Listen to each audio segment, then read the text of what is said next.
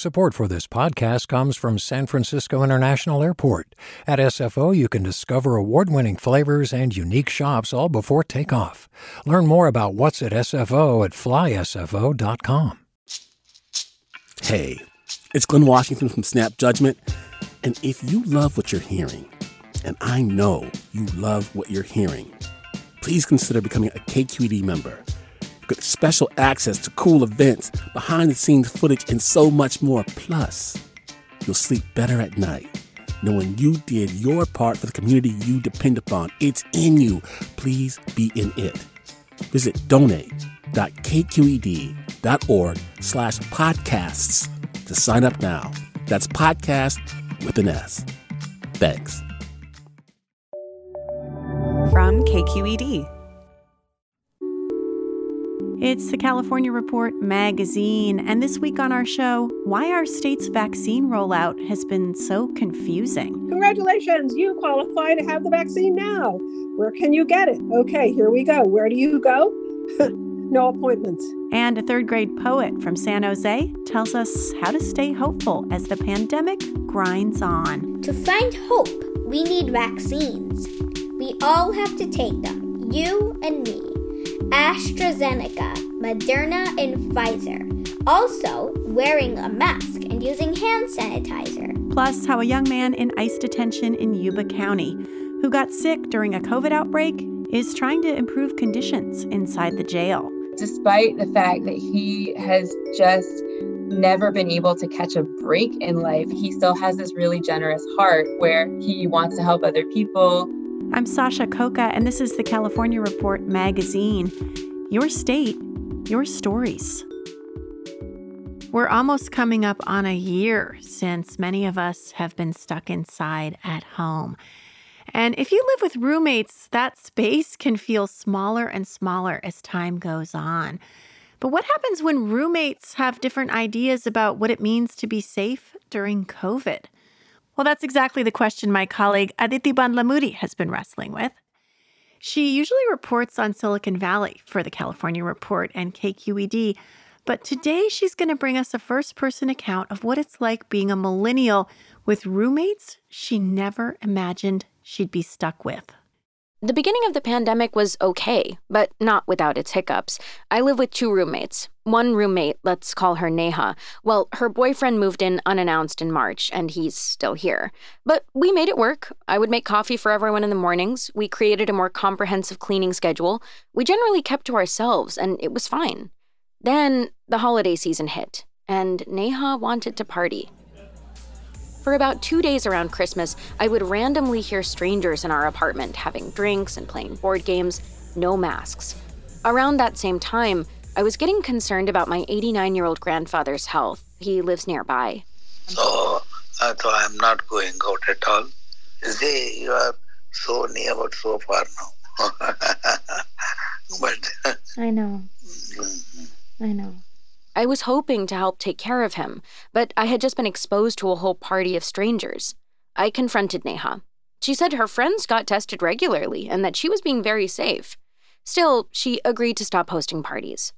But the very next night, I heard a group of unfamiliar voices in the apartment. It was another party. About five men, all unmasked, all Neha's friends, throwing darts and drinking cocktails. I was furious. The next morning, I confronted her boyfriend about the party. Again, the same excuse. They tested regularly, they're socially distancing, and they couldn't say no. We're Indians. If somebody comes to our house, we can't just turn them away. A few days later, I started showing symptoms for COVID, and on January 3rd, I tested positive. A day later, Neha's boyfriend started showing symptoms, and then she did, like dominoes. I was incredibly fatigued, unable to get out of bed for a week. I lost my sense of smell and my taste was dulled. My body ached. I got a fever, and I still have a cough that lingers. I was so mad. I sacrificed seeing my own family over the holidays to avoid COVID, but got it anyway from my negligent roommates. I wanted to understand how they could be so cavalier, so I turned to an expert. Baruch Fischhoff is a psychologist at Carnegie Mellon University. He studies how people assess risk, and he says usually people are pretty good at noticing patterns, understanding what's dangerous, and then acting responsibly. So people record the frequency of things that they've seen or heard about automatically, but they're not good at uh, adjusting for things that they don't see. Like COVID particles. And Fischhoff says that when we can't see that risk, we need someone to calculate the risk for us to make it really clear what the boundaries are. But Fischhoff says that message hasn't been clear. Is it safe for me to meet my friends if they just got tested for COVID and they're negative? What if they had the virus and aren't contagious anymore? Could they get it again? How does the new variant play into that? How do I know which vaccine will be the most effective for me? The answers to these questions are, for the most part, out there if you know where to look. But if you don't, or if you're not motivated, then navigating risk can be really tricky. It's easy to criticize people for making bad decisions. And there certainly are people who are confused. There are people who are irresponsible and don't care about other other people, but there are people who are making really poor choices out of ignorance rather than out of stupidity or, or, or malice. Yeah, maybe my roommate is just working off of bad information. She probably didn't realize the risk of having a small party and probably thought she was being really safe about it. But here is the kicker she's planning a birthday party for herself this coming weekend. It was time for the talk. Okay, so I'm basically recording this. It's like 3:50 on Monday, January 25th, and I have not talked to my roommate yet. What you're hearing is me psyching myself up before I talk to her. my heart is beating really fast. I hate confrontation. I hate confrontation so much. Okay, but come on. Like you got to grow a pair. Come on. Or like I don't know, the feminist version of that phrase, but yeah. Okay, here's what I'm going to say I'm going to say, hey, look, I just wanted to be clear with you that I totally understand that you want to celebrate for your birthday. I, I get it. I totally get it. But it makes me uncomfortable. The talk didn't go smoothly. I didn't record the conversation. The resolution is that there is no resolution. The God, I'm really frustrated. I feel like crying. Um, basically, my roommate became incredibly defensive, and she said that she doesn't see the difference between going outside to the grocery store and exposing myself that way versus having friends in the house who are like very careful and like haven't gotten COVID. I'm not going to bore you with the details, but basically, we each have a different understanding of how the virus works and how we're assessing risk. And it was getting frustrating for me to go rounds and rounds with someone who just wasn't seeing my side. I don't want to be here. I don't want to be here. I don't want to be here. I decided to turn to an expert in mediation, Karen Lipney. She works for a conflict resolution center called Community Boards. Lipney says since the pandemic started, they've been getting the most calls from tenants and landlords. Some of them are about, you know, security deposit and things, but most of them are about situations just like you're describing. So, what do I do? So, let's say you have a house meeting and you want to have a group agreement. We're going to be civil, we're not going to interrupt each other. If we come to agreements, we'll all write them down. And if we find that we need a third party assistance, we all agree that we're going to go find some third party help. I wasn't able to use a lot of this advice because it's kind of too late. But here's one thing as much as I want to place the blame solely on Neha, I have to be honest. In November, I traveled home to Georgia for Thanksgiving.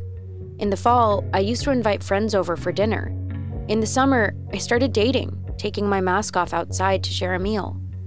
We've been inside for so long and we crave human interaction. And while I don't agree with how my roommate wants to cope with that right now, I can understand it. So, I've booked an Airbnb to stay isolated and safe this weekend. And for what it's worth, Neha offered to help pay for it. For the California Report, I'm Adhiti Bandlamudi.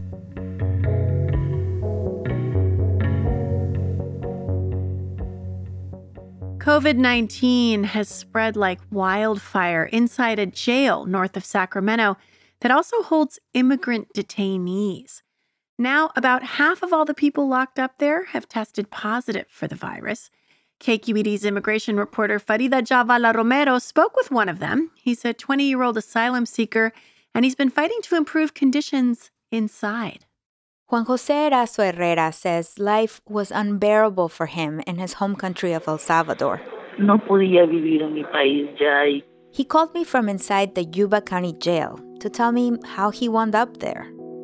He says growing up, he was abused and abandoned by his parents. As a teenager, gangs beat him and threatened to kill him. If he stayed, he says, it would have been like a death sentence. Estaba como sentenciado a muerte. But he had a brother in the US, so he fled El Salvador and made the journey north through Guatemala and Mexico, basically on his own, with no money. He was 16 when he crossed the southern border and ended up at a government shelter for unaccompanied migrant kids that finally released him to his brother in New York. But he was involved in a robbery, stealing a classmate's cell phone, and Juan Jose served time in a juvenile facility. Cada momento me siento arrepentido, eh, lo he pagado y pues he aprendido, he aprendido muchos errores de, de todo esto que he vivido. He says he often regrets that mistake, but that he's learned from it and paid for it. After he finished his juvenile sentence, he was sent to a California facility for minors. When he turned 18, I sent him to the Yuba County Jail. Simplemente quisiera poder tener una oportunidad de, de demostrarles que soy diferente, que he cambiado, que he recapacitado. He says he wants an opportunity to show he's changed. When COVID first hit, Juan Jose was worried he and others at the jail were vulnerable. He says it was impossible to socially distance and they lacked good medical care. So he put himself out there and became an advocate. He went on three hunger strikes to try to get officials with Immigration and Customs Enforcement and the Yuba jail to do more to protect them. He also became part of a lawsuit to force ICE to release detainees to allow for more social distancing inside. One of the things that most impresses me about him is that despite the fact that he has just never been able to catch a break in life, and yet he still has this really generous heart where he wants to help other people. Kelly Wells is Juan Jose's attorney. She's with the San Francisco Public Defender's Immigration Unit. She says the lawsuit led to a federal judge in San Francisco ordering the release of more than 50 detainees from Yuba. That didn't prevent a COVID outbreak from hitting the facility last month. The judge then ordered weekly testing for detainees and for ICE to ensure that staff cleans and disinfects cells before people are moved there. But still, more than 120 county inmates and nine ICE detainees, including Juan Jose, have tested positive. Yo no podía respirar estaba tosiendo sangre. Juan Jose says he had difficulty breathing and was coughing blood. Guards isolated him in a small concrete cell with no windows. When he first got there, he felt like crying. Y el toilet, el lavamano, o sea, estaban súper asquerosos. He says the toilet was disgusting. The walls were moldy. The bed was covered in dust, trash, and other people's hair. Súper sucio, como que nunca la habían limpiado. And we've heard consistently from every single detainee who has been moved since the order that they have arrived to filthy cells um, that clearly hadn't even been cleaned, much less disinfected. Juan Jose says he was kept in that cell alone 22 hours per day for 12 days. ICE's own policy says medical quarantine must be different from punitive segregation. But Juan Jose says he felt he was being punished. He was so depressed, he says, he thought about killing himself. An ICE spokesman says he can't comment because of pending litigation involving the Yuba facility. Juan Jose's lawyer, Kelly Wells, says immigrants have given up and agreed to be deported after just one month at the Yuba jail. But Juan Jose has endured three years there as he pursues asylum because he's afraid of returning to El Salvador for me, what's really crushing about his case is I started representing him when he was just 18 years old, and I've watched him grow up in Yuba County Jail. Um, and now he's lost so many um, experiences that you should have as a teenager because he's been stuck in this dismal jail. But recently, Juan Jose got some good news. A state court granted him special immigrant juvenile status for young immigrants who've been abused by a parent and for whom it's not in their best interest to return to their home country. The status is not enough to get him out of detention, but it opens the door for him to apply for a green card. Eso es lo que me da fuerza, me da esperanza. That chance gives him hope, he says.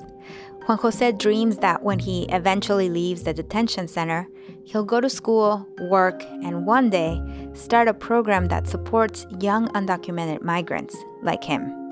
For the California Report, I'm Farida Jhabvala Romero.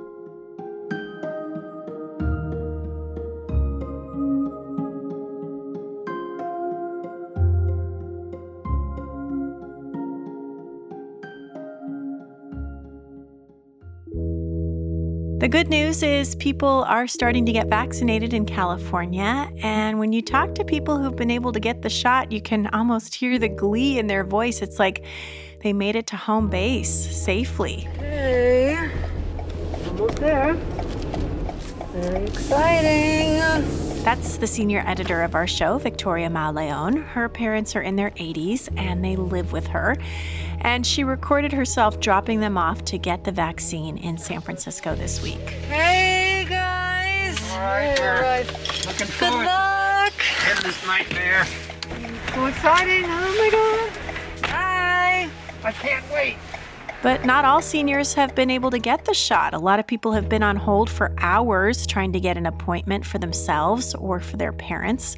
My mom, for example, hasn't been able to get an appointment in LA, and she is over 75 and has compromised lungs. Governor Newsom's new supposed fantastic thing. And I know they're all trying to do the best they can, but if you go on the, the state website or my, the new one he just announced, My Turn, that's the one he just announced. Yes, Did you try that? one? I've been on it many times already. I've been really worried about her, and I've been talking to her over Zoom as she tries to navigate the websites to figure out where she can get the shot. There's there's no appointments because there's no vaccine. I mean, what about going to Dodger Stadium? Everybody's getting it there. There are no appointments at Dodger Stadium either, Sasha. There aren't. It says there are vaccines there, and you get on it, and it says, but they're only for the second dose. They're only. And my mom is tech savvy. She's got a computer and she's got good internet. So it's even more of a challenge for people who don't have those things to figure out how to get a vaccine. To help us unpack where we stand with the vaccine rollout here in California, I want to turn to Leslie McClurg. She's the science reporter for KQED, where we produce the California Report. Hey there, Leslie. Hello. So, give us any insight. Why has the vaccine rollout been such a mess and so confusing for so many people here in California? So I think if you're going to do any finger pointing, then it, the finger can be pointed at the federal level. This is a fail from the top down. Throughout the pandemic, we have seen the federal government depend on local health departments to implement systems, you know, whether it was for testing or contact tracing or delivering PPE. And here we are in a huge state with 58 counties who are all doing it in a very disconnected system, who didn't really start working on this until really late fall, until like November and December, right around the time when we started to hear, yeah, the vaccine is getting approved. Okay, now hurry up and let's get the vaccine supply chain, you know, organized and planned and put into practice. We really just ran out of time. Hmm. Well, of course, the big change announced this week was the change to the tier system in terms of who's going to get the shot first. And they've really simplified it to make it so now age is the primary factor, not your job or other categories, except there's a few exceptions, right? Like teachers and farm workers, a few essential workers. You know, the argument here is that if you make it age, it's a simpler system. It's just a number. And so, therefore, it's very clear who can go and when to go. And because the state was fumbling so much to get the vaccines out quickly and efficiently.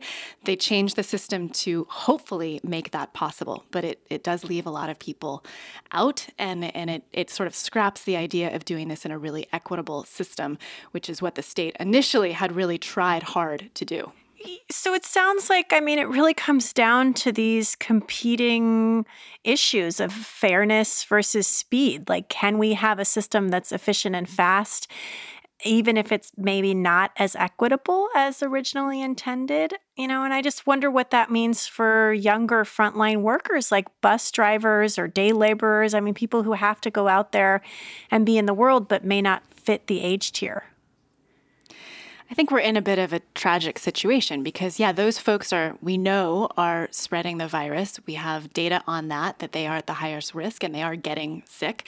And unfortunately, you know, they may take it home and spread it in multi-generational homes and spread it to to older folks but i think at this point the argument is being made that we really just need to get as many shots in as many arms as fast as possible and get it in the arms of people who, you know, are the oldest and the most vulnerable. But again, this many people are arguing that this is not the right way to do it and that's why we started differently than what we're doing now. Leslie, what about people with disabilities? I've been talking to some folks this week and hearing a lot of rage that they feel like with the new age based prioritization, they're going to get left behind. I talked, for example, to disability rights activist Alice Wong. She's been on our show a number of times she uses a ventilator in daily life and she feels especially vulnerable because of her lungs. And she says she's just been counting the days until she could get the vaccine. And then hearing the news this week that she might not be prioritized in the 1C category was just devastating to her. I am so angry, so sad, and so scared. not just for myself, but for many of the people in my community that I care about. I think a lot about very young, disabled, chronically ill, and immunocompromised people who could die before it's their turn to be vaccinated. It's heartbreaking to read the stories from people who who feel like Alice and who have been really waiting anxiously to get the vaccine. I've talked to people who have cancer and people who have brain tumors, you know, who have been really isolated this last year because their systems are so vulnerable and they really need the vaccine to return their life to some kind of normal. And so this is a really tenuous situation based on a very limited supply. And unfortunately, with this new system, you know, the epidemiologist Dr. Erica Pons says it could be until June before our older folks are fully vaccinated those over age 65. So to tell folks who are in this situation, who are, you know, disabled or who have immunocompromised systems, who are highly vulnerable, um, that they are just supposed to wait it out is, is a really big, you know, kind of hit here. You know, there is an argument to be made that even those with disabilities may actually get their vaccine sooner. And my colleague, April Dembosky, has been reporting on this. And so those folks who are, say, you know, 50 or even maybe in their late 40s or something within this new age based system, they may be able to get the vaccine sooner than they would have in the old system, simply because people like you and me, Sasha, you know, journalists and other essential workers have been kicked to the back of the line. And so now that we are are later in the line, those folks who are older may be able to get the vaccine. So that's a possibility.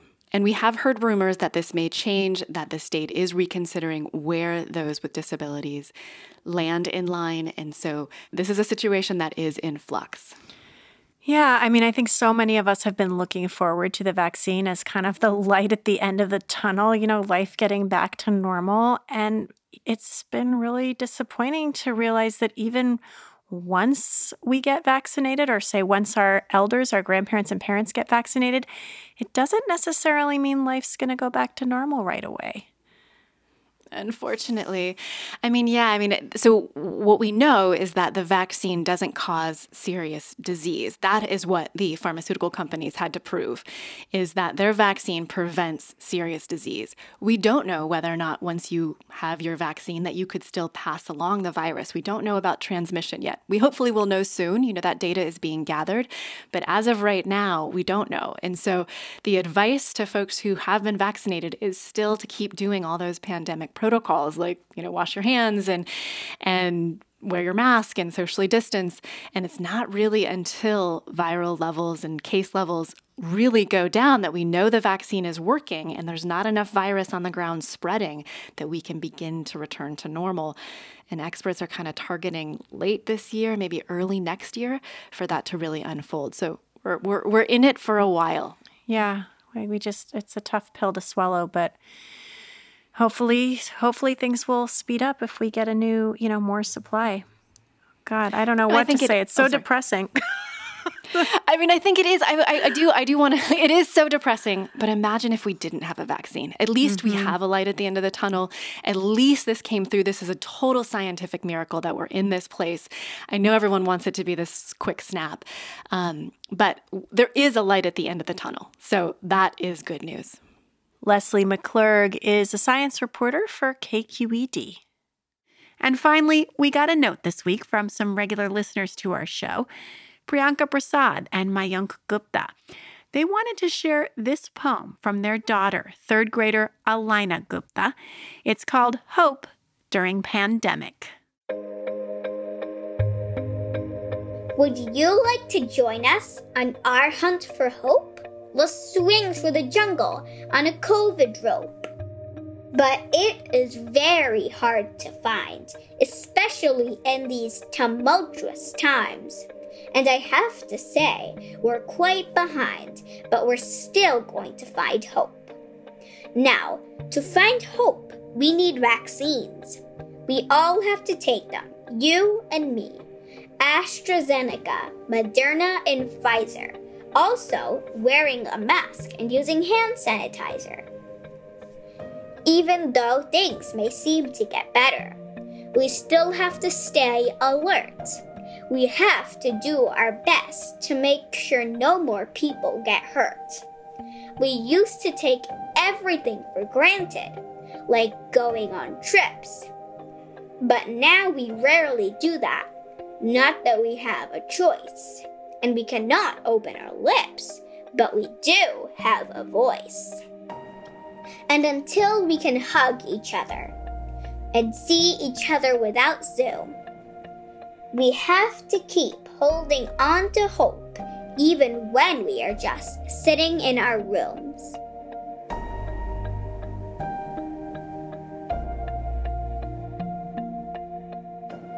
Nine year old Alina Gupta with her poem Hope During Pandemic. She says it came to her after watching the inauguration. I had heard Amanda Gorman's poem at the inauguration about hope for America that really inspired me to find hope in my own words. Alina goes to Oster Elementary in San Jose and says her teacher encouraged her to start writing poetry. Alina started reading her poems in public recently through Zooms put on by the Cupertino Library. And she's got some advice for our listeners.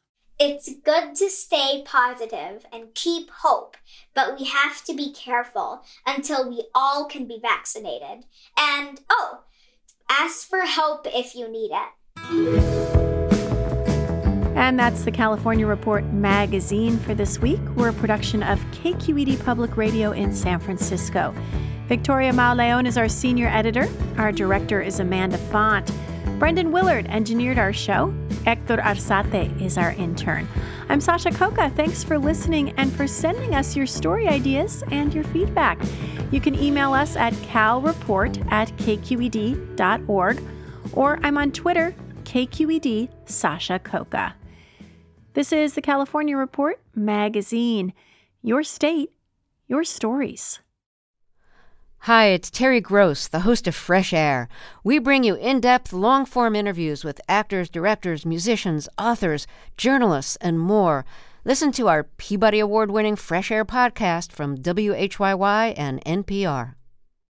Hey, it's Avery Trufelman, host of Articles of Interest. And I've got to say, I've been a fan of KQED ever since I was a little kid and I would come out to San Francisco to visit my grandma. It was just what we'd always turn on every time we got in the car, every time we were making dinner and turning on the radio. Was always KQED.